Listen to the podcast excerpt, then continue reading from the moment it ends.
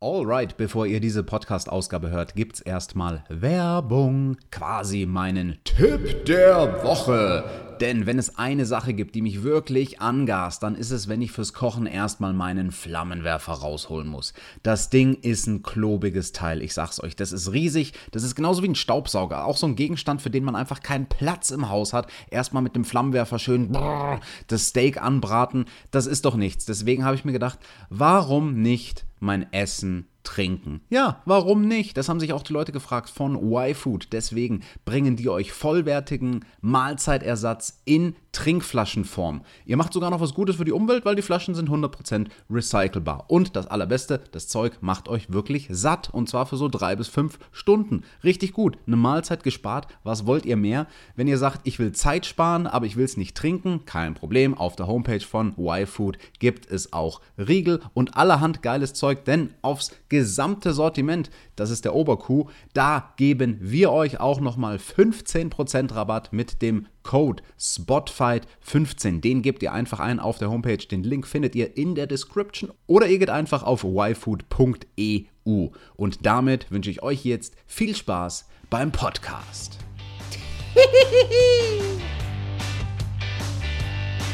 Was geht eigentlich bei AEW? Alle Ergebnisse und Ereignisse jetzt in der ausführlichen Analyse im Rückblick vom Spotfight Wrestling Podcast.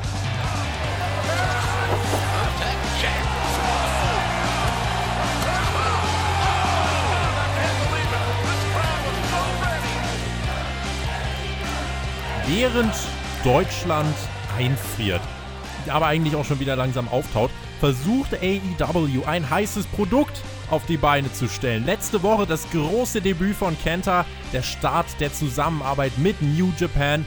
Und heute blicken wir auf das, was bei AW passiert ist. Quasi das Follow-up. In diesem Sinne, mein Name ist Tobias Enke, hört den Spotfight Wrestling Podcast.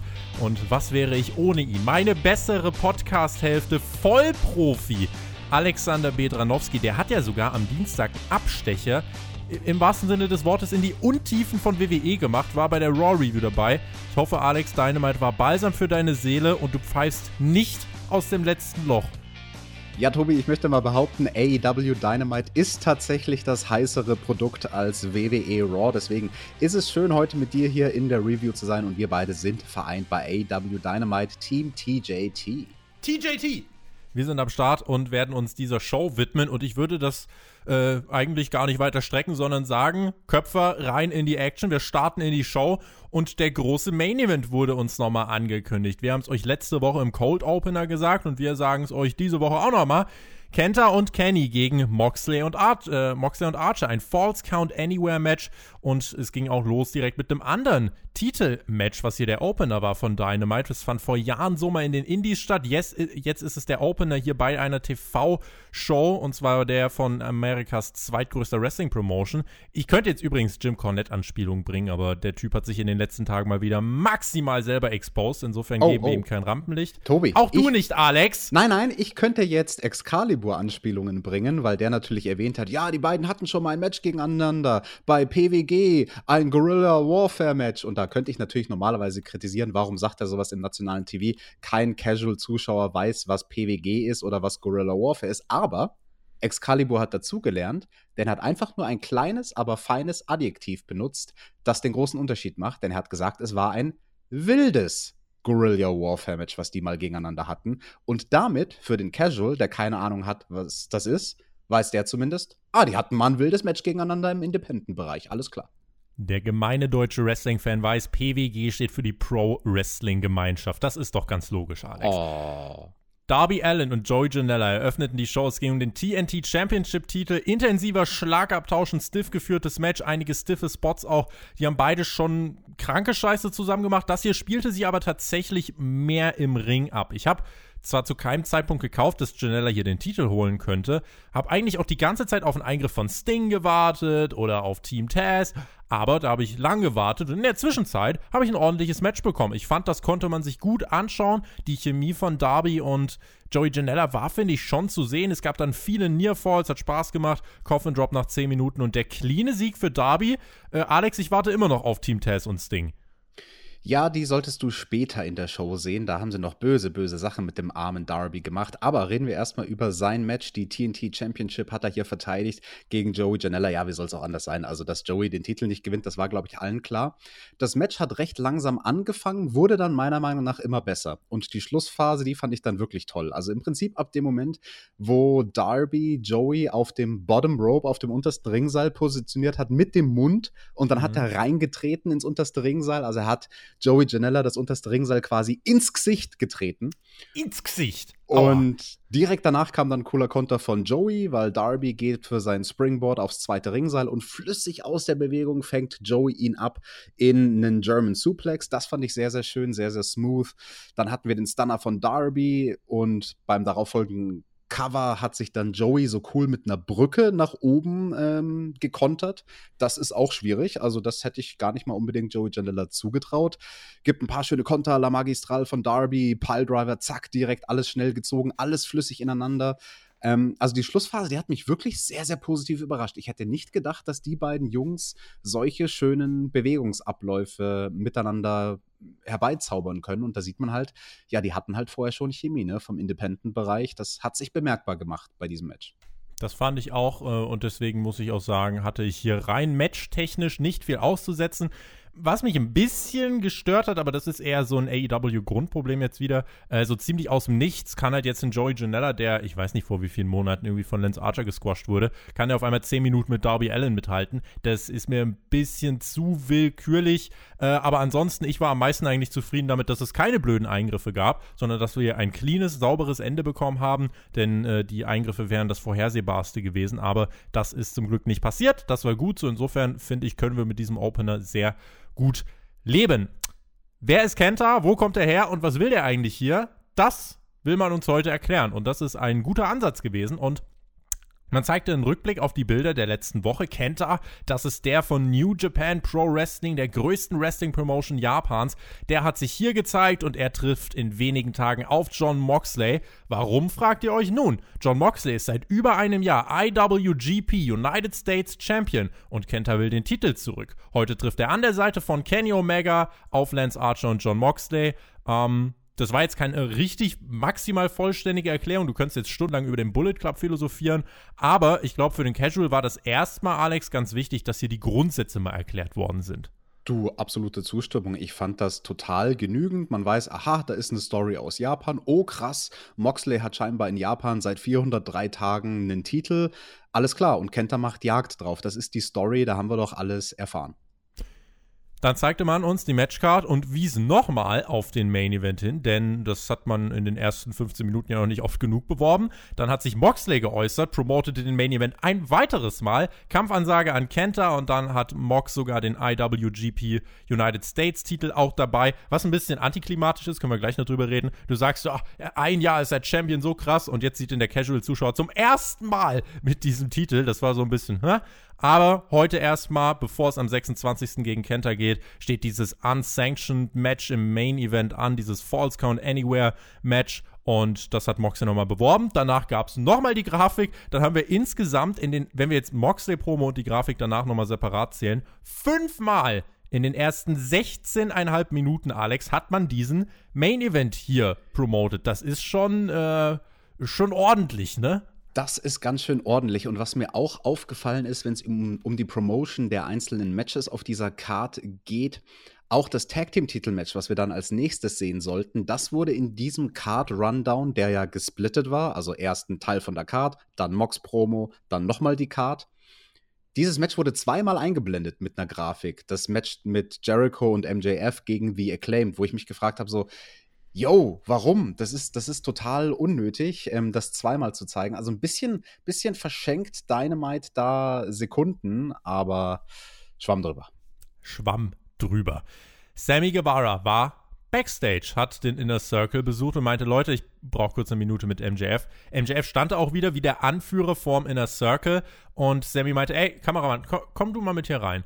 Chris Jericho war übrigens nicht zu sehen und Sammy meinte, ey, ich habe mir in den letzten Wochen einiges durch den Kopf gehen lassen. Jetzt mal ganz im Ernst, Max, es ist ja so fucking offensichtlich, dass du den Inner Circle übernehmen willst. Come on. Und MJF meinte, ich dachte erst, dass du einfach eifersüchtig bist, Sammy, weil als ich kam, da sind die Sex Gods gestorben, du wurdest immer unwichtiger, ich war der neue Lieblings, äh, der neue Liebling von Chris Jericho. Und weißt du was, Sammy? Ich glaube eigentlich, du hasst Chris Jericho, weil du willst der Frontmann sein. Ich glaube, du bist sauer, weil du den Inner Circle übernehmen willst. Und Sammy sagt, ja klar, ich will den Inner Circle übernehmen und hasse Chris Jericho. Ist es das, was du hören willst? So, und dann ein, ein Dilemma, was jetzt erstmal losgetreten wurde, aber wir lösen das nachher auf, denn MJF guckt dann auf sein Handy und uns soll suggeriert werden, er hat das Ganze aufgezeichnet und möchte mit diesem Aufnahmeschnipsel nun wahrscheinlich irgendwo hingehen. Sammy meint, Moment mal, du nimmst das auf, nimmt MJF das Handy weg, feuert es gegen die Wand. Das wird MJF jetzt nicht mehr benutzen können, kann es bei Apple einschicken, wenn er Bock hat, kostet aber. Und dann gab es einen harten Schlag von Sammy gegen MJF, der liegt keuchend am Boden, Alex, ich denke, äh, wir, war erstmal bei dir wahrscheinlich auch die Verwirrung so, warte mal, man Kameramann aufnehmen, so, äh? aber eigentlich Definitiv. war das Segment ja gar nicht so verkehrt. Ja, ich habe mir das auch als großen Kritikpunkt notiert. Also am Anfang der Promo sagt Sammy, hey, der Kameramann bleibt hier. Er sagt es sogar explizit. Er zeigt in die Kamera, durchbricht die vierte Wand, macht dem Publikum bewusst, dass er die Awareness hat, dass ein Kameramann mit ihnen im Raum ist. Er bittet sogar um den Kameramann. Und eine Minute später sagt er, hä, MJF, nimmst du das gerade hier auf, was wir machen? Selbst wenn MJF das aufgenommen hätte, um dann diesen Sprachschnipsel von Sammy Guevara zu kriegen, wie er etwas Negatives über Chris Jericho sagt, selbst wenn wäre es doch egal, weil Sammy bewusst ist, dass ein Kameramann im Raum ist, der beweisen kann, dass der Kontext, in dem er diese Aussage getätigt hat, die, dieses ganze Druckmittel von MJF nichtig macht. Also das war ein totaler Quatsch, wenn du, wenn du damit spielst quasi. Jemand zeichnet heimlich die Stimme von jemandem auf. Das wurde ja in der Vergangenheit schon oft gemacht. Aber dann muss die Kamera, die das filmt, eine versteckte Kamera sein, die nicht acknowledged wird von den Wrestlern, wo sich die Wrestler quasi nicht bewusst sind über die magische Kamera, die mhm. halt so da das, ist. Das, das hat einen wirklich für dumm verkauft. Also sorry, aber da habe ich mich WWE-mäßig insulted gefühlt.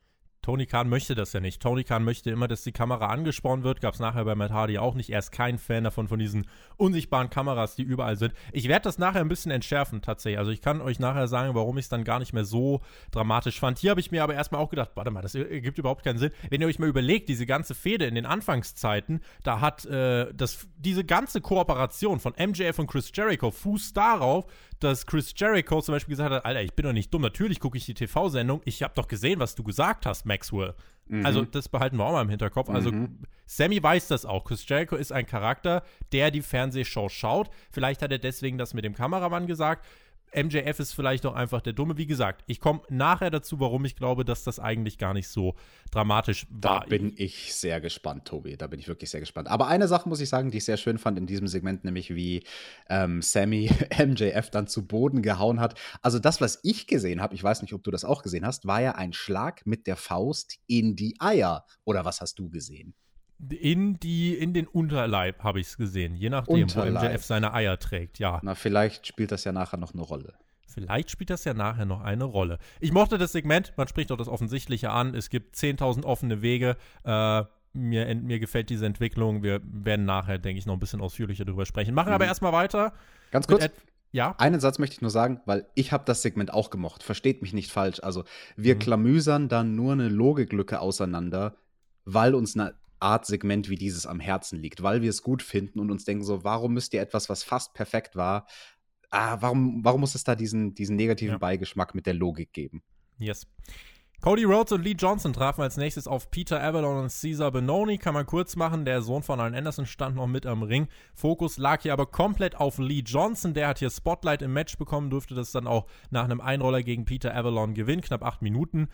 Passt soweit. Ich weiß jetzt nicht, ob man Peter Avalon nur mit einem Einroller besiegen darf oder ob da nicht ein bisschen klarer das Ganze ausgehen darf. Ansonsten Sieg ist Sieg. Und danach das Interview Tony Schiavone mit Lee Johnson. Die ganze Nightmare Family ist auf dem, äh, ist mit auf der Stage und äh, feiert Lee Johnson sein erster Sieg und er meint, ey, die ganze Nightmare Family hat mir immer gesagt, if you do the work, it pays off. Das ist meine Familie, die haben alles für mich getan. Cody, Arn, Goldust, beziehungsweise Dustin Rhodes äh, und das hat er dann halt runtergerattert, aber hat alle aufgezählt, außer QT Marshall. Wenn man genau hingeschaut hat, hat Marshall das auch dann schon gesellt mit seinem Gesicht. Das heißt, das könnte eine langfristige Storyline sein. Äh, kompaktes Paket, aber finde ich, muss man gar nicht so viel zu sagen. Ja, war okay. Also das Tag Team Match war insofern interessant, als dass man Cody als den einen großen Star mit drei Nachwuchsleuten ins Match steckt. Und für Lee Johnson war das halt ein großes Showcase. Das erste Match, was er gewinnen kann bei AEW Dynamite oder generell bei AEW inklusive Dark. Und der hat wirklich gute Sachen rausgehauen in seinem Comeback. Also, ne, Cody hat die Heat eingesteckt. Lee Johnson war dann derjenige, der den Hot Tag macht, der einen coolen Dive aus dem Ring heraus zeigt, den Corkscrew Conehilo. Das fand ich sehr stark. Und dann im Ring den Fisherman Neckbreaker und ein paar coole Moves. Rundes Ding. Dasha Fuentes war backstage im Interview mit den Young Bucks und sie wurden gefragt, was sie von der Battle Royal gehalten haben letzte Woche. Dann waren aber schon die Good Brothers am Start und die Good Brothers machen das was übrigens den Inner Circle für einige vor ein paar Monaten sehr abgekühlt hat. Comedy. Und die Good Brothers glänzten hier wieder mit Humor. Sie meinten, unser Fokus liegt auf der Private Charity. Santana ja. und Ortiz haben euch übrigens eliminiert. MJ von Jericho haben eure Pose nachgemacht. Und dann meint Nick ja äh, Matt Jackson, hm, Jetzt bin ich richtig sauer. Ich will die Titel schon vorher verteidigen. Nick ruft Tony an, ich will ein Match gegen Santana und Ortiz. Und ja, die Good Brothers machten dann Wolfsgeheule, riefen nach Sting und verschwanden. Äh, ein komisches Segment.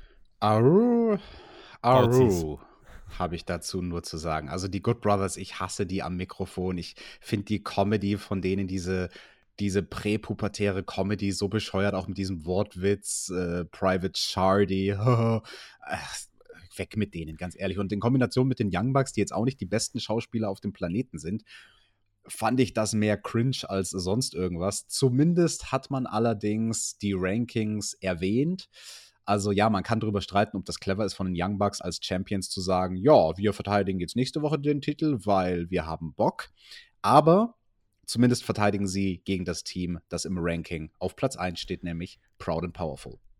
Vor zwei Wochen bestritt der Inner Circle ein Match, um herauszufinden, wer das führende Tag-Team sein wird. MJF und Chris Jericho sind das führende Team. Trotzdem nahmen alle drei letzte Woche an einer Battle Royal teil. Die wurde gewonnen von MJF und Chris Jericho. Und das Titelmatch in der nächsten Woche vor Revolution erhalten Santana und Ortiz.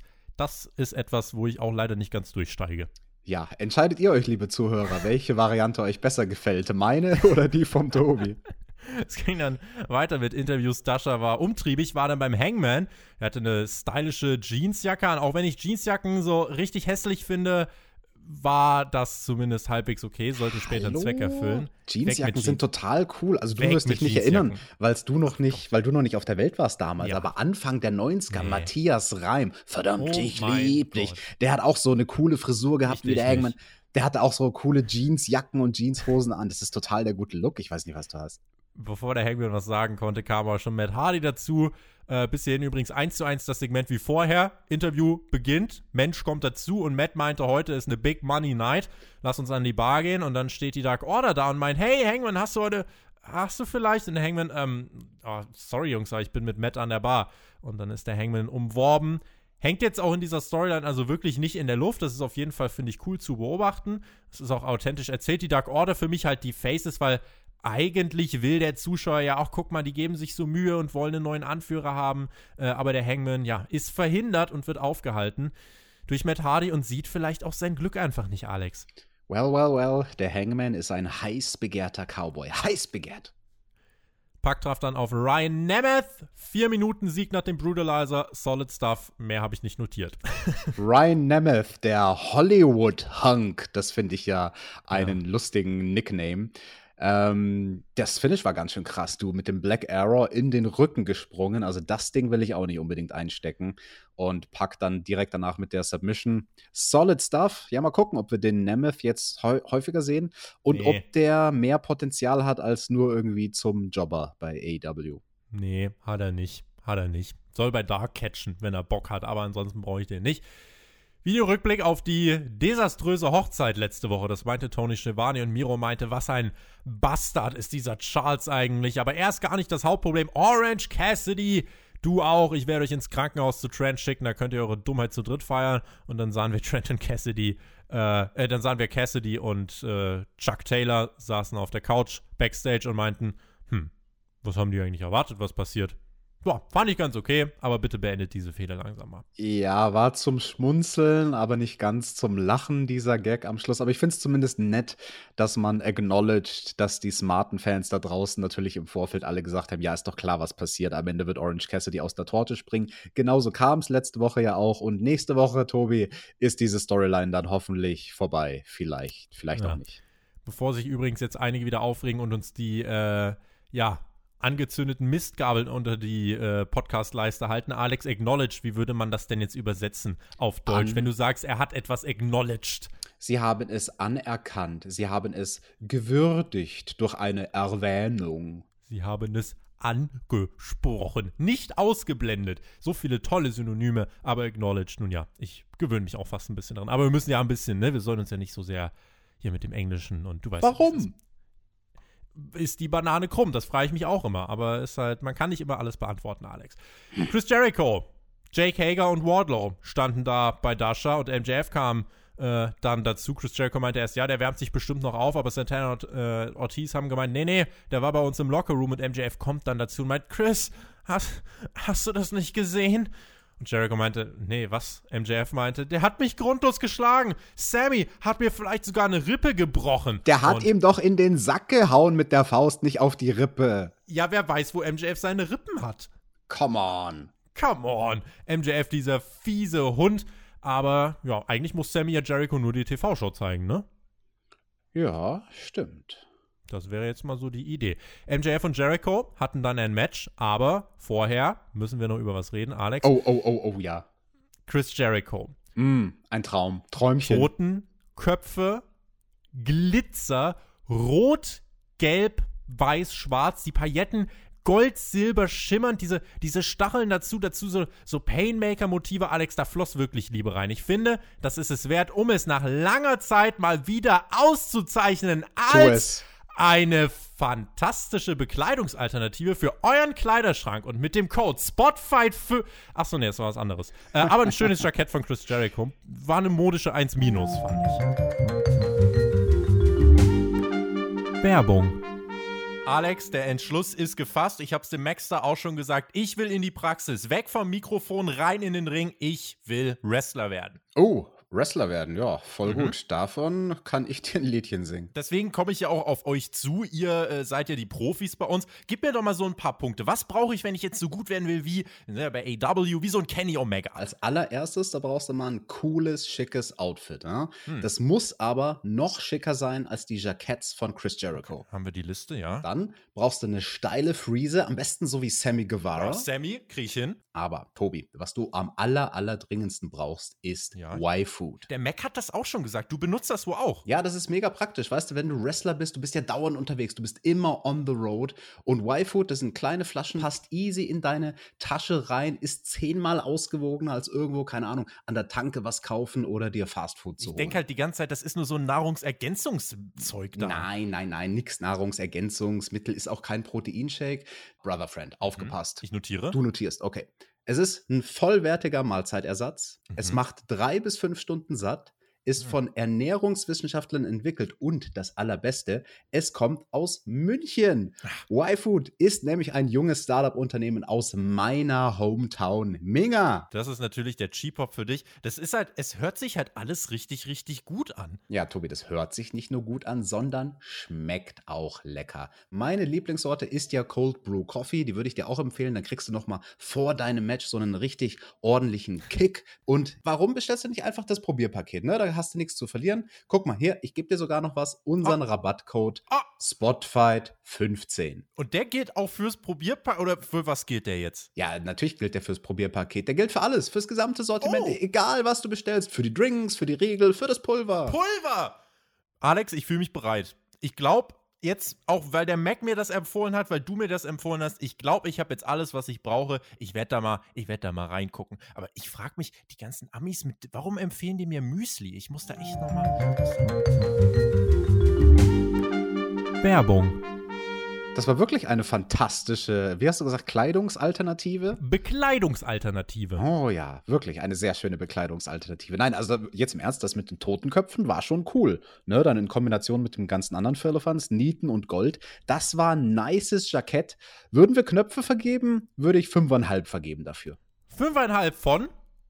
Ja, von fünf. Von fünf? Also quasi ein absoluter Überflieger. Ich habe mhm. gerade die Schulnote 1 minus gegeben. Äh, dann würde ich sagen, in Knöpfen ist das schon so 4,75, ne? Mindestens. So in dem, so in dem Dreh. Kann man machen. MJF und Jericho trafen auf äh, The Acclaimed. Ne, ne, ne, ne, ne, ne, ne, ne, ne, ne. Die kamen wieder mhm. rappen zum Ring. Äh, es gab das bei war, Dark of, Ganz kurz, ja. das war übrigens ein sehr, sehr schöner Rap hier. Also der war wirklich stark diese Woche. Da die Disses, wie, was ist der Plural von Diss? Wenn man jemanden disst. Disserinos.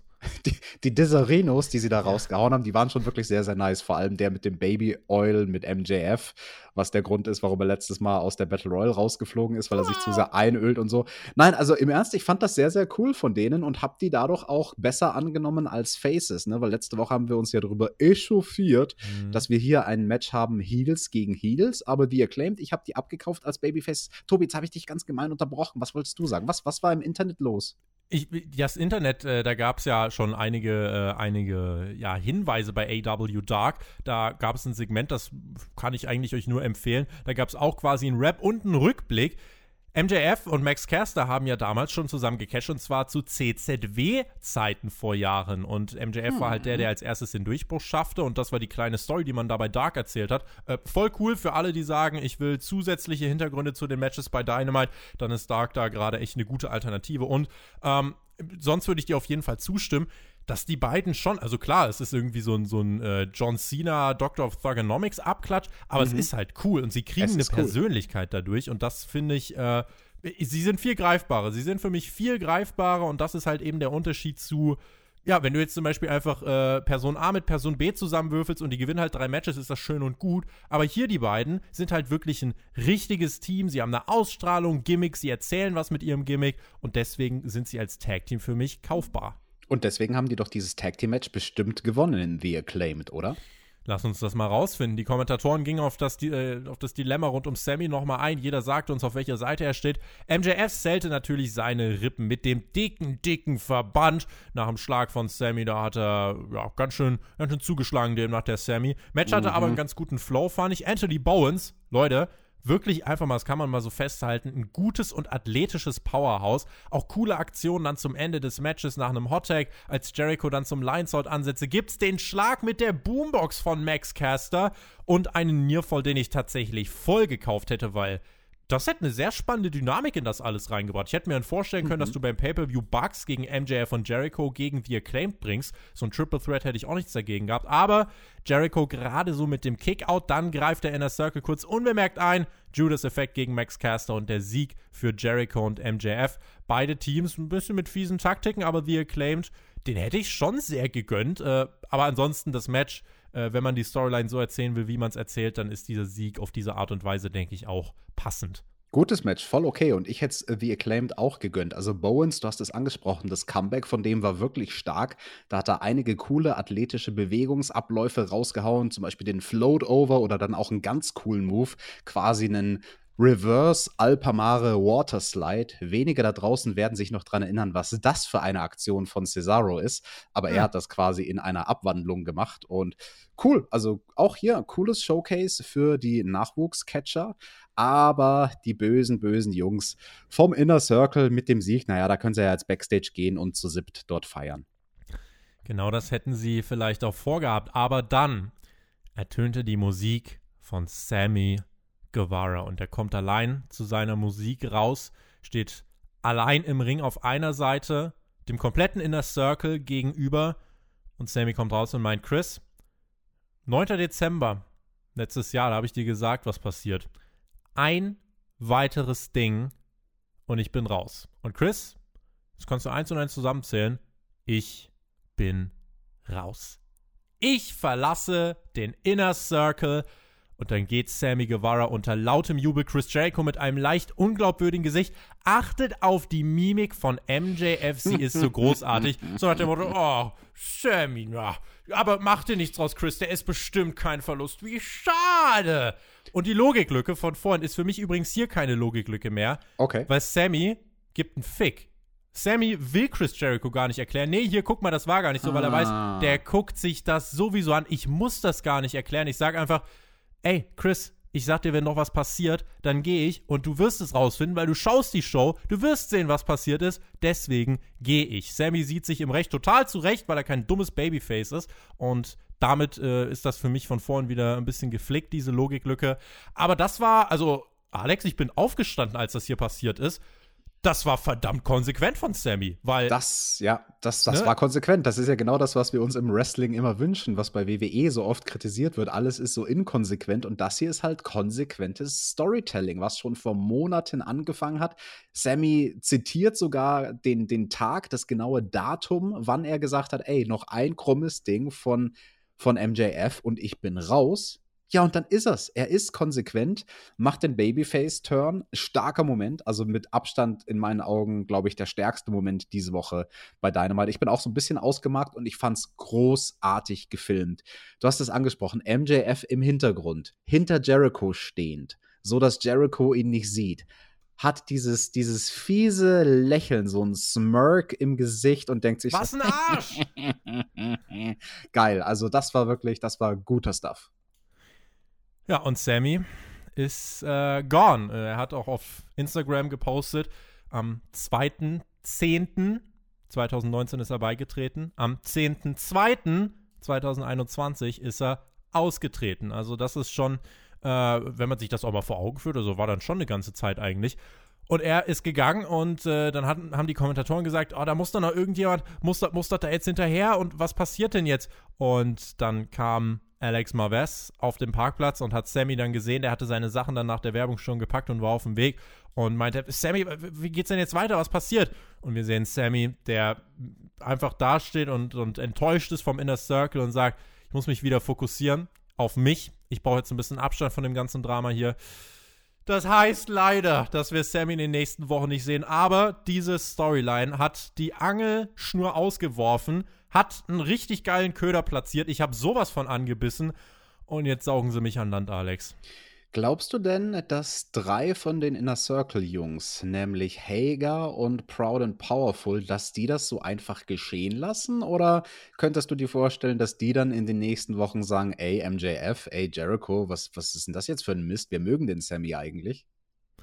Ich kann mir 150.000 Wege vorstellen. Ich kann mir vorstellen, dass Sammy zu Revolution zurückkommt und im Hangman-Style MJF und Jericho das Match kostet.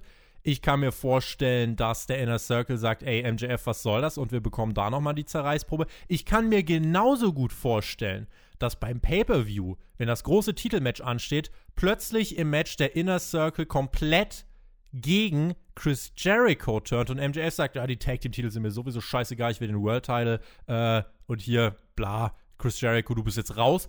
Das kann auch noch mal kommen. Äh, 150 Millionen Möglichkeiten. Also ich bin wirklich, äh, diese Storyline, so sehr wir noch beim Inner Circle in den letzten Monaten gesagt haben, oh, zu viel Comedy, was man hier irgendwie in dem letzten Monat, in den letzten zwei, drei Monaten erzählt hat, finde ich so unfassbar gut. Und Sammy wird es halt weiterhelfen. Es ist für Sammy der richtige Schritt im richtigen Moment, richtig gut umgesetzt. Und ich will ihn jetzt als Babyface sehen. Ich will sehen, wie er durchstartet, gerne auch als Underdog. Er braucht dann die Siege, äh, dass er die Fähigkeiten im Ring hat. Ich glaube, da dürfte keiner dran zweifeln. Und äh, insofern, ja, also ganz viele Daumen nach oben. Das hier war auf ganz vielen Ebenen sehr, sehr stark gemacht. Tobi, in deinen Augen war Sammy Guevara immer schon der größte, das größte Babyface. In meinen Augen ein riesiges Babyface, der Hangman. der Hangman ebenfalls ein Babyface und der war an der Bar beschäftigt und zwar mit Matt Hardy und Matt feiert den Sieg der letzten Woche, meinte, wow, als Team sind wir so krass und wenn der Hangman gut einen wegkippte, hat Matt auch einen weggekippt, aber im wahrsten Sinne des Wortes, nämlich auf den Boden. Und der Hangman, der wirkte dann so richtig besoffen und ja, bekam dann einen Vertrag vorgelegt, weil Matt sagte, hier, du verdienst Millionen, Milliarden von Dollar. Und der Hangman, ja, klingt geil. Und äh, das war erstmal die beste Werbung gegen Alkohol, Leute. Guckt euch doch mal an, der Hangman hätte da fast einen Fehler gemacht, aber der Hangman Alex ist auch kein dummes Babyface, denn als man dachte, ja, gut, jetzt unterschreibt er besoffen den Vertrag, der Drecksack. Gerade als Matt Hardy kurz nicht hinschaut, wirft der Hangman den alten Vertrag schnell weg, zieht einen eigenen Vertrag aus seiner potthässlichen Jeansjacke Come und on. unterschreibt den und zieht Matt Hardy damit im wahrsten Sinne des Wortes über den Tisch. Ja, jetzt ist natürlich die große Frage, was war das für ein Vertrag, den der Hangman Hm. Matt Hardy da vorgelegt hat? Also meine Theorie ist ja, dass er ihm sein Pferd verkauft hat, ne? Weil Matt Hardy, das wissen wir ja alle, der hat daheim ja einen großen Zoo, ne? Der hat da diese Giraffe, dann hat er das Känguru, Joe Frazier und ich finde, da würde ein neues Pferd doch gut dazu passen, oder? Für King Maxwell, ja, Pferd Maxwell, irgendwie sowas in die Richtung. Ähm, fand ich aber schlau gemacht hier. Also ich habe äh, das beim ersten Mal auch gar nicht direkt gesehen, aber habe da nochmal genau hingeschaut. Der hat ja wirklich dann äh, in einem ganz kurzen Moment schnell reagiert. Matt Hardy hat nämlich kurz in die Kamera geredet und hat gesagt, ja, ich muss das tun. Das ist nur zu seiner eigenen Sicherheit. Aber ja, da hat der Hangman ihn geswerft und wir werden dann demnächst erfahren, was es denn war. Auch damit ganz simpler Storyline-Bogen, aber auf eine kreative Art und Weise gespannt schon für die nächste Woche, sodass wir uns fragen, hat der Hangman vielleicht jetzt wirklich Matt Hardy eine krasse Absage erteilt und ist bald in der Dark Order? Viele, viele Möglichkeiten. Geiler Swerve, aber ich muss dir sagen, ich bin sehr traurig, weil wir werden halt leider nie wieder den Hangman auf einem Pferd in die Halle reiten sehen. Natürlich, du kannst ihm noch eins schenken. Du, du hast da auch Pferde da. Letzt Ich mal nach München ein, wenn es wieder Ich geht. kann dem doch nicht das Pferd von meiner Freundin schenken. Weißt du, was ich dann für Heat mit der hab? Du musst halt, ja, wenn du rechtzeitig hier turnst, kannst du es gut verkaufen. Was bin, ist es doch nicht meine Schuld, wenn du Face in der Beziehung bist, Alex. So, zurück am Ring. Da begrüßte Tony Schiavone The Icons, Sting. Und Tony fragt. Sting. It's Sting schon wieder. Was denkst du darüber, dass Darby so gut verteidigt hat vorhin? Und bevor Sting was sagen kann, es war der Tag der Unterbrechung, hat ihn Team Taz unterbrochen, wie in, in 80.000 Wochen zuvor. Die haben Darby in einen Leichensack gesteckt, an ein Auto gebunden und schleifen den jetzt um den Block. Sting hat sich direkt auf, äh, direkt auf den Weg gemacht und dann ging es in die Werbung. Und als nächstes sahen wir Kenny Omega beim Golf spielen. Der Themenswitch war ein bisschen hart.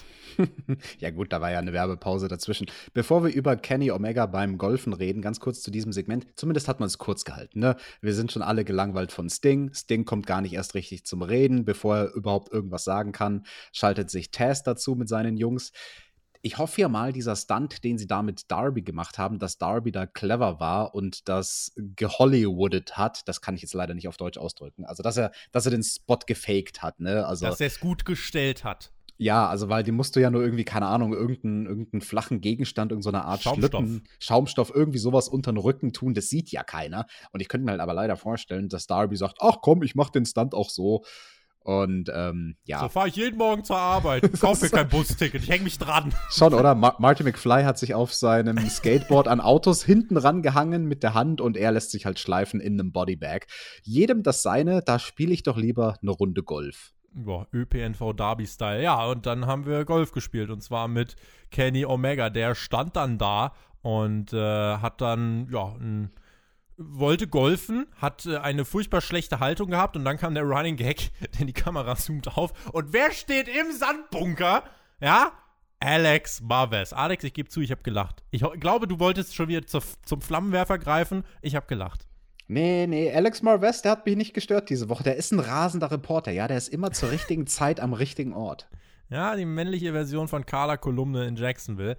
Und er stand da auf dem, stand da, stand da rum und hat da, ja, geguckt, was passiert. Und hat Kenny gefragt, ja, warte mal, du hast doch heute eigentlich ein richtig, du hast doch ein richtig großes Match, du müsstest dich doch vorbereiten. Aber Kenny meinte, ach du, ich muss einfach nur meinen inneren Frieden finden. Ich weiß gar nicht mehr, wie sich das mit dem Verlieren anfühlt. Und dann sahen wir Don Callis im Hintergrund, der den Ball, der meterweit vorbeiging, ins Loch rollte und gesagt hat, Another Eagle! Können wir uns auch mal so merken. Und ja, ich, ich habe mir hier nur notiert, ich glaube, nach Raw hast du genug von Löchern. ja, das erinnert mich an Nia Jax und ihr Popoloch, sowas. Ich will keine Löcher mehr sehen beim Wrestling. Genug, genug diese Woche mit all diesen Löchern. Ja, das Segment äh, können wir, denke ich, abhaken als kurzer Übergang, der nochmal Kennys Charakter zur Schau stellt. Äh, da, ja, betreibt man einen soliden Job in den letzten Wochen, äh, nicht mehr, nicht weniger. Es ging weiter mit Frauen-Action. Layla Hirsch traf in der ersten Runde des Eliminators im Frauenturnier auf Thunder Rosa. Alex, ein cooles Matchup auf jeden Fall. Rosa will unbedingt auch die Revanche gegen Britt Baker. Dafür wird sie alles tun. Und du magst Thunder Rosa ja auch. Möchtest du erst über das Match sprechen oder möchtest du uns erst erklären, wie sich so dieses ganze Turniertableau darstellt? Es ist ja eine interessante Aufteilung. Ja, es ist das erste Match, was wir haben in diesem Turnier. Lass uns, nachdem wir über das Match gesprochen haben, noch kurz ein bisschen über den Turnierbaum reden, weil der wurde uns ja dann vorgestellt bei Dynamite. Aber erzähl uns doch erstmal, was ging in dem Match ab, weil das war ja auch gar nicht mal so kurz. Also die beiden Layla Hirsch und Thunder Rosa, äh, Entschuldigung, Layla Hirsch und Thunder Rosa, Thunder Rosa haben ordentlich Zeit bekommen. Die haben ordentlich Zeit bekommen, indeed, und haben die, wie ich fand, auch wirklich gut genutzt. Etwas mehr als neun Minuten sind es geworden und beide hatten dominante Phasen. Layla Hirsch, ich finde es immer noch so geil, wie die wirklich mit ihrer doch unterdurchschnittlichen Körpergröße, wie sie es trotzdem schafft, das wirklich glaubwürdig alles zu sellen, ja. Also das muss man wirklich mal herausheben, wie sie wirklich auch nur Manöver ansetzt, wo du sagen kannst, ey, das ist, das ist believable, ja, das ist realistisch, so kann man sich einen echten Kampf vorstellen. Und Thunder Rosa, finde ich, hat in diesem Match auch einen richtig guten Job gemacht. Auch das Selling war diesmal wirklich gut. Haben wir ja in der letzten Woche ein bisschen kritisiert. Äh, aber das war alles on point. Ganz wenige Mini-Unfeinheiten, aber das hat mich gar nicht gestört, ehrlich gesagt. Stiffes Match, gutes Tempo. Ich hatte hier Spaß beim Schauen. Ähm, und am Ende gab es von Thunder Rosa den Thunder Driver und den Sieg nach neun Minuten. Sie ist, Alex, in der zweiten Runde. Jawohl, Thunder Rosa kommt weiter in dem Turnier. War ein sehr, sehr schönes Match, finde ich. Also Thunder Rosa hat das Ganze gecallt. Das fand ich schon mal sehr interessant. Und Leila Hirsch, die hat wirklich geglänzt mit Athletik. Also die zeigt jetzt immer mehr so Aktionen, wo sie auf die Ringseile raufrennt, was Fall gar nicht so leicht ist, wenn du so klein bist. Ne? Also je kleiner du bist, je kürzer die Beine, desto schwieriger ist das, flüssig vom zweiten Seil aufs Top Rope zu springen und dann teilweise sogar noch, das hat sie einmal gemacht, einen 180-Grad-Twist auf dem Top Rope zu machen, nachdem du draufgelaufen bist. Also echt coole Bewegungsabläufe von ihr. Einmal, da war Leila Hirsch sehr sehr vehement mit dem zweiten Bicycle Knee Strike gegen Ende des Matches. Also den hat sie Thunder Rosa richtig ordentlich ans Hirn gezimmert. Da war Thunder Rosa für einen kurzen Moment groggy, aber hat weiterhin das Match gecallt. Also das fand ich sehr, sehr bemerkenswert, mhm. dass Thunder Rosa offensichtlich so eine Veteranin ist, dass selbst wenn sie ein bisschen Sternchen sieht, ähm, sie immer noch improvisieren kann, weil dann hat sie Leila Hirsch auf Seil geschickt, hat ihr gecallt, hier, leg mich zurecht, ähm, geh auf Seil, dann ist Leila Hirsch zum zweiten Moonsault mit einem Double Springboard aufs, auf Seil gesprungen, der zweite Moonsault ging ja dann daneben und dann kurz danach eben von Thunder Rosa der Thunder Driver. Sie kommt weiter im Turnier. Lass uns ein bisschen über den Turnierbaum reden. Auf der US-amerikanischen Seite wird Thunder Rosa treffen entweder auf Serena Deep oder auf Riho. Das Match sehen wir nächste Woche. Da würde ich mal vermuten, dass sich Riho durchsetzt. Also, dass wir Thunder Rosa gegen Riho bekommen. Und dann glaube ich auch, dass es Riho schafft, ins Finale der US-amerikanischen Turnierseite zu kommen. Hm. Aber gegen wen kämpft sie dann dort? Ich würde sagen, gegen Britt Baker. Die müsste sich durchsetzen gegen Anna Jay. Die Tag-Team-Partnerin von Anna Jay, Ty Conti, die wird wresteln gegen Nyla Rose. Also ich denke, Nyla gegen Britt wird so ein Match sein, was wir bekommen. Und dann eben meiner Meinung nach auf der Seite der US-Amerikanerinnen Riho, oder nicht US-Amerikanerinnen, aber der in der US-Seite US, einfach. Die US-Seite, ja. weil Riho ist ja keine US-Amerikanerin. Aber Riho ja. gegen Britt wird da, glaube ich, das Match sein, was wir kriegen. Und ich glaube, bei den Japanerinnen wird es Yuka gegen Aja Kong werden. Hast du da irgendeine Prediction bei den jeweiligen, ähm, ja, bei den jeweiligen Hälften dieses Turnierstammbaums? Also ich finde, im Finale sollte auf jeden Fall Maki Ito Motherfuckers stehen, einfach weil Motherfucker. Und ich glaube, wir werden im Verlauf des, also eigentlich müsstest du Thunder Rosa und Britt Baker, die brauchen schon eine Interaktion hier, ne? Also ich kann mir, also mein Idealszenario ist, Britt Baker gewinnt das Ding und gewinnt den Titel. Weil ich will Britt Baker ab dem Pay-Per-View, ab Revolution als neue Titelträgerin sehen. Ich finde, sie ist jetzt bereit. Thunder Rosa kann dann von mir aus auch nochmal ja, ein Match gegen Britt Baker bekommen. Das kann Britt Baker dann auch nochmal gewinnen. Ähm, da hat man eine gute Grundlage jetzt gelegt. Thunder Rosa eine sehr gute Bereicherung fürs AW-Roster im Moment. Aber ich finde, äh, es ist gerade die Zeit von Britt Baker. Die sollte das Ding insgesamt gewinnen. Äh, kann Maki Ito im Finale töten, wie auch immer sie Bock hat. Mhm. Ähm, da ja, bin ich gespannt. Man hat auch gezeigt, unten unter die, weil man hat dann einmal die komplette Japan-Seite gezeigt und hat einfach nur ge gezeigt, da Mondays und ein YouTube-Logo daneben. Mhm. Hat es aber nie angesprochen. Also ich nehme an, das läuft irgendwann mal montags auf YouTube. Wird übrigens alles in Japan produziert von Hikaru Shida. Und ähm, da sind eben auch andere tolle Frauen dabei, wie Yuka Sakazaki, Meister Ruga, Venny, äh, die Joe Mercury-Imitation, Venny, Maki Ito, Ryo Mizunami, äh, Mizunamo, Rin Kadokura und Aja Kong. Das hat man hier auch nochmal kurz abgefrühstückt. Die ersten sanktionierten AW-Matches in Japan, Alex, historisch. Yes, ich freue mich drauf. Das ist dann tatsächlich mal YouTube-Content, den man sich durchaus angucken kann. Also werde ich auf jeden Fall machen. Ich bin gespannt auf die Japan-Matches. Ich glaube auch, es werden zwei Japanerinnen im großen Finale sein. Ich glaube, es wird Riho gegen Aja Kong, also das Aufeinandertreffen von der ganz kleinen Japanerin gegen die ganz mächtige ähm, Veteranin. Auch wenn ich mir eigentlich natürlich wünschen würde, dass Serena Deep das ganze Turnier gewinnt, aber ich glaube, die fliegt nächste Woche in der ersten Runde gegen Riho raus. Damit werde ich dich jetzt auf kaltem Fuß erwischen, denn wir kommen zum Twitter-Tipp der Woche. Warum? wo kam das denn jetzt her? Wo kam das denn her, fragt ihr euch. Ed Tobi Texted und Ed ThumbtackJack, denen solltet ihr auf jeden Fall folgen. Der Grund, warum ich diese Kategorie gerade komplett spontan gemacht habe, ist dieser Post von MJF, den er jetzt in dieser Sekunde auf Twitter abgesetzt hat. Mhm. Hello, I've just received a new phone.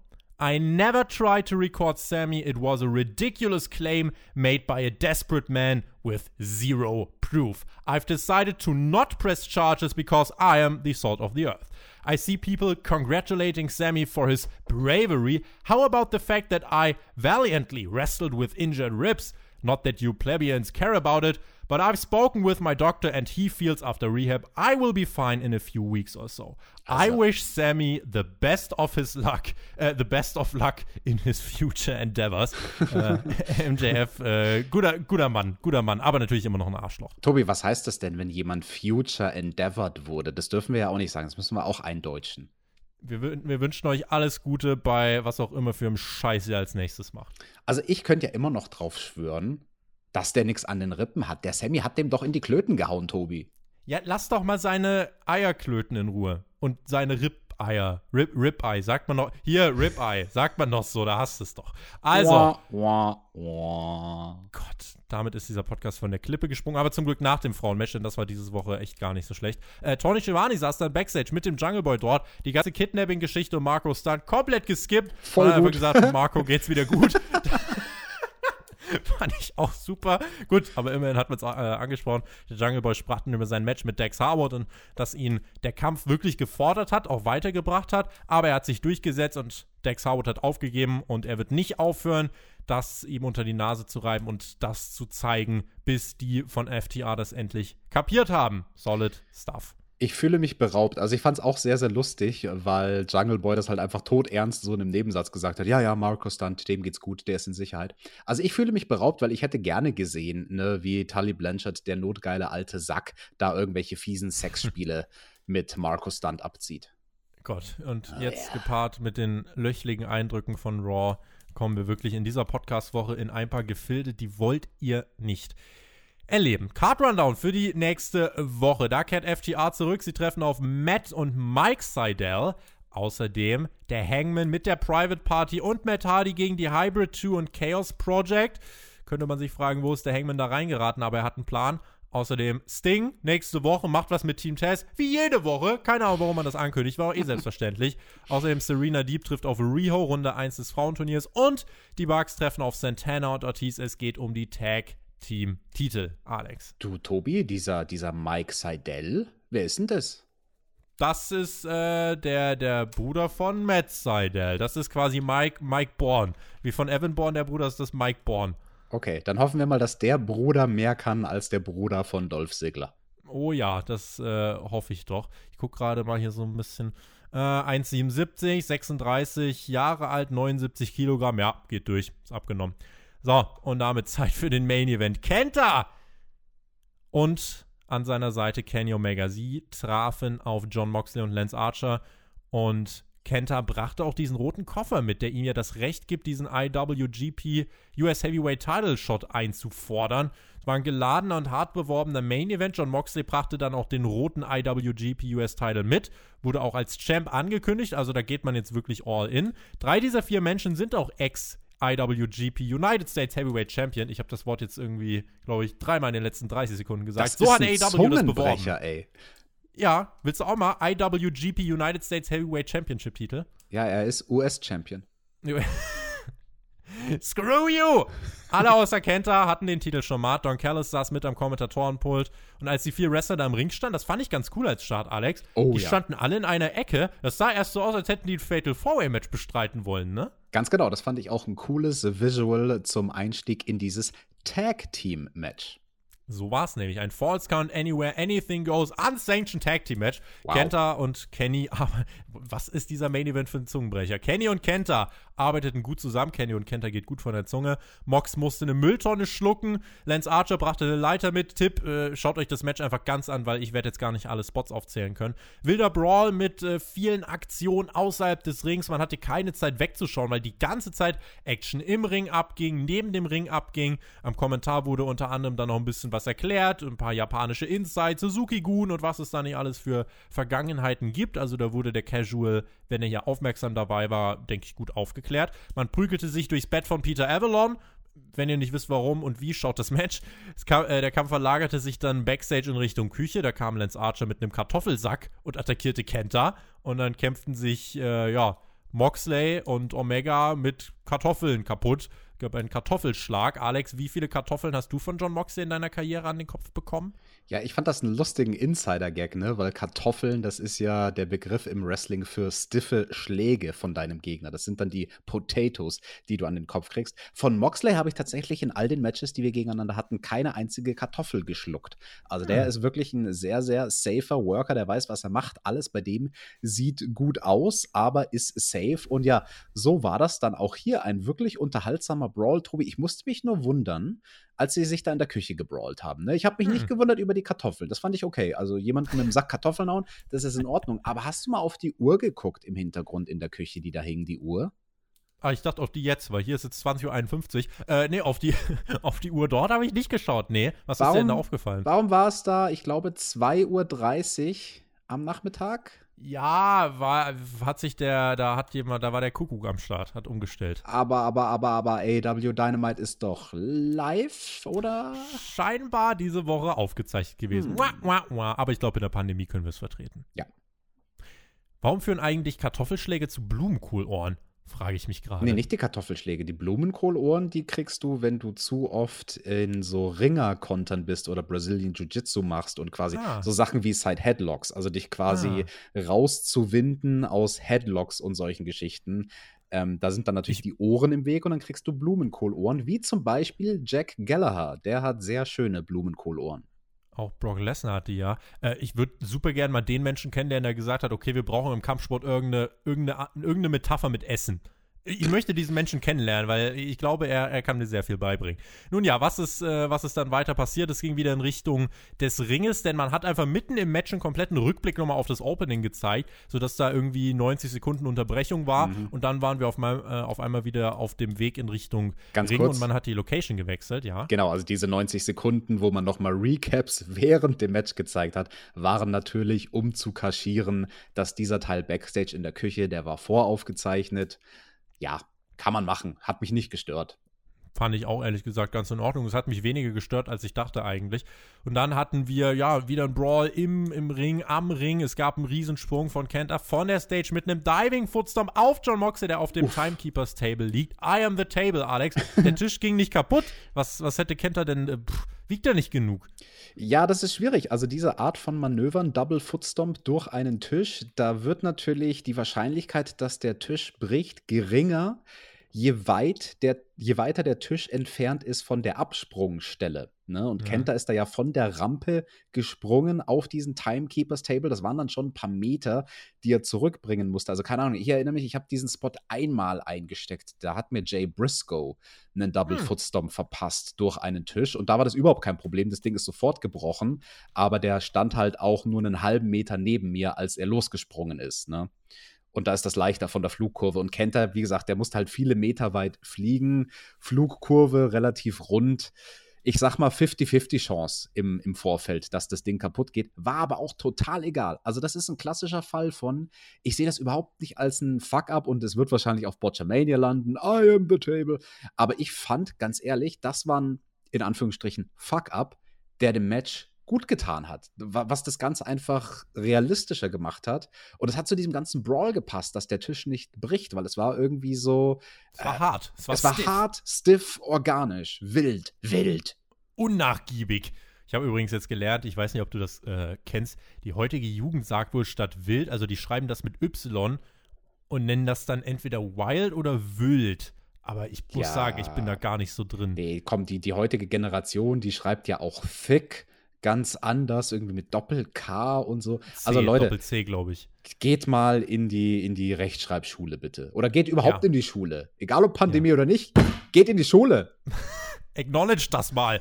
So, es gab This is Awesome, es gab This is Awesome Chance. Die Kommentatoren mussten sich dann auch aus dem Staub machen, weil es einfach so gefährlich geworden ist. Es gab übrigens auch als Kenta von diesem Tisch, als er nicht kaputt ging, wie er ein bisschen hochgedotzt ist, hat er übrigens John Moxley auch schön mit dem Knie im Gesicht getroffen. Da mhm. gab es äh, noch eine ziemlich gute Aufnahme. Also das macht halt auch das Match einfach nur ein Stück weit realistischer. Dann gerieten Omega und Lance Archer intensiv aneinander. Archer zeigte wieder seinen Walking Moonsault und durfte richtig aufräumen, finde ich, hat hier eine gute Figur gemacht.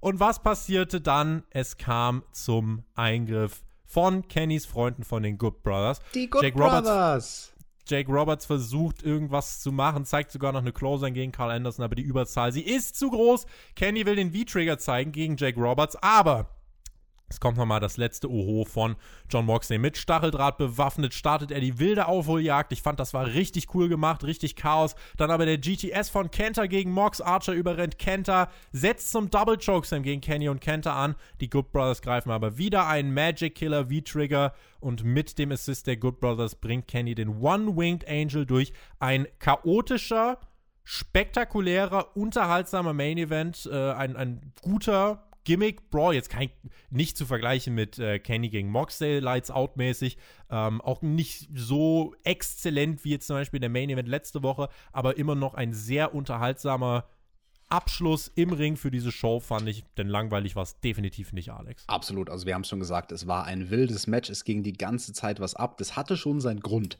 dass man dieses Match zu Beginn der Show direkt fünfmal beworben hat, weil man wusste, hey, das wird ein, ein cooles, leicht verdaubares Fernsehmatch und das wollte auch gar nicht besser sein als das Lights-Out-Match von Kenny gegen Moxley.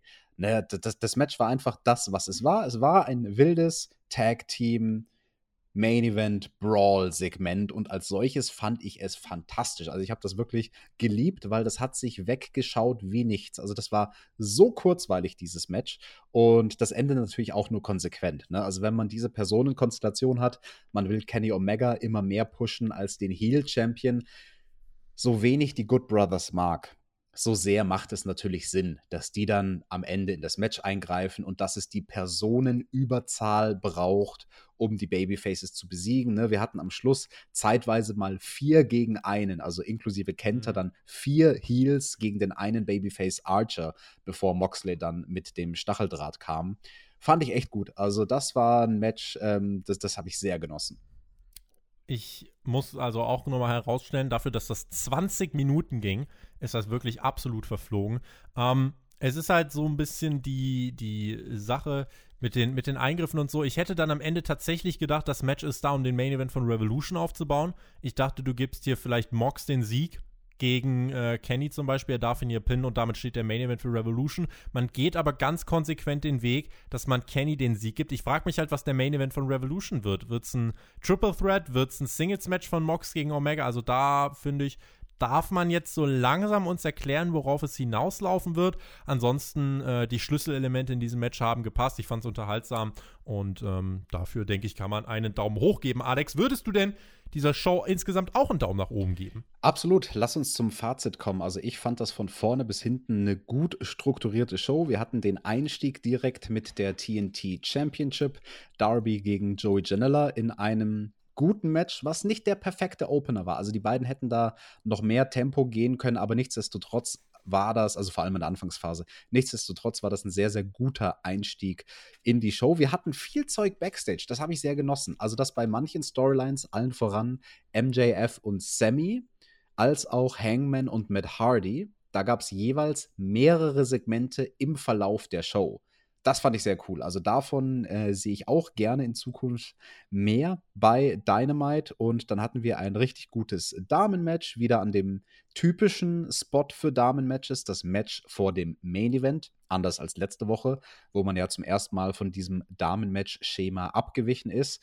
Und das war doch unterm Strich eine echt gute Sache. Also ich weiß, um ehrlich zu sein, wenn ich mir die, die Show hier insgesamt angucke, ich weiß nicht groß, was ich da meckern soll. Im Gegenteil, wir hatten halt den einen großen Moment mit Sammy Guevara. Also der wird wirklich hängen bleiben als Fernsehmoment. Weil es einfach eine riesige Entwicklung war. Auf jeden ja. Fall. Ich kann euch übrigens das Update geben. Sammy Guevara hat MJF in dieser Sekunde auf Twitter geblockt. Äh, das noch für euch als Twitter-Update. Das ist der für mich auch mit Abstand größte Moment dieser Ausgabe. Auch wirklich mal wieder ein Moment, wo ich wirklich Dynamite geschaut habe, wo es emotional wirklich was mit mir gemacht hat, wo ich dachte, wow, krass.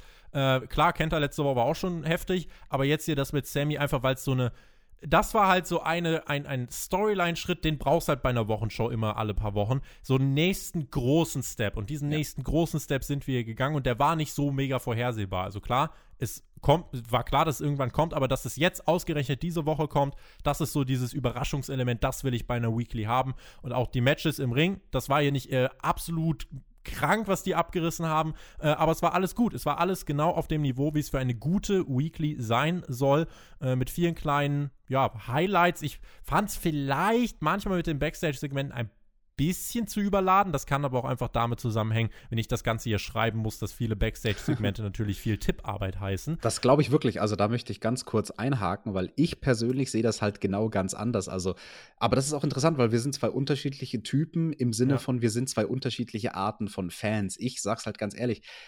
Mit Wrestling-Action kannst du mich nach so und so vielen Jahren, die ich jetzt schon Fan bin, nicht mehr wirklich begeistern. Also es gibt natürlich ab und zu mal Matches, wo ich sage, boah, da schnallt sich mit der Zunge, das war ein Must-See.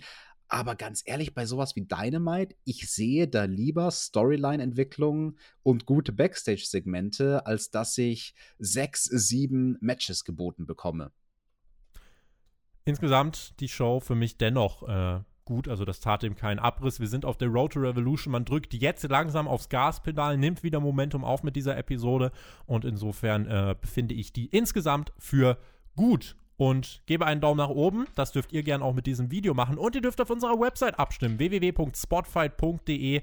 Und dort könnt ihr auch eine Bewertung da lassen. Wie habt ihr diese Show gefunden? Und schreibt uns auf jeden Fall auch in die Kommentare, wie ihr die Show empfunden habt, wie ihr die großen Momente empfunden habt. Und dann bin ich gespannt, was wir dort lesen können. In diesem Sinne, eine schöne Restwoche. Vielen lieben Dank an alle Zuhörer, Zuhörerinnen. Bleibt gesund und äh, wenn es betrifft, Hauptkampf, sind wir wieder für euch am Start, beziehungsweise ich. Alex und ich sind nächste Woche wieder da für euch. Damit gebe ich ab an dich, verabschiede mich, sage GW, genieß Wrestling, macht's gut, auf Wiedersehen. Tschüss. Jawohl, Brother Friends und Sister Friends, vielen, vielen Dank fürs Zuhören. Falls euch dieses Video gefallen hat, dann gebt uns doch jetzt den Daumen nach oben und das freut uns wirklich sehr.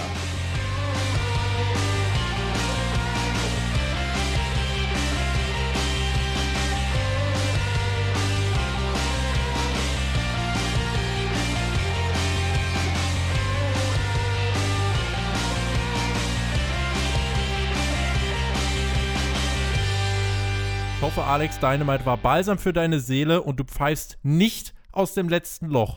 Ja, Tobi, ich möchte mal behaupten, ey, das cutten wir. Lol. Fängt genauso an wie letzte Woche. Steig ein, wie du dich fühlst.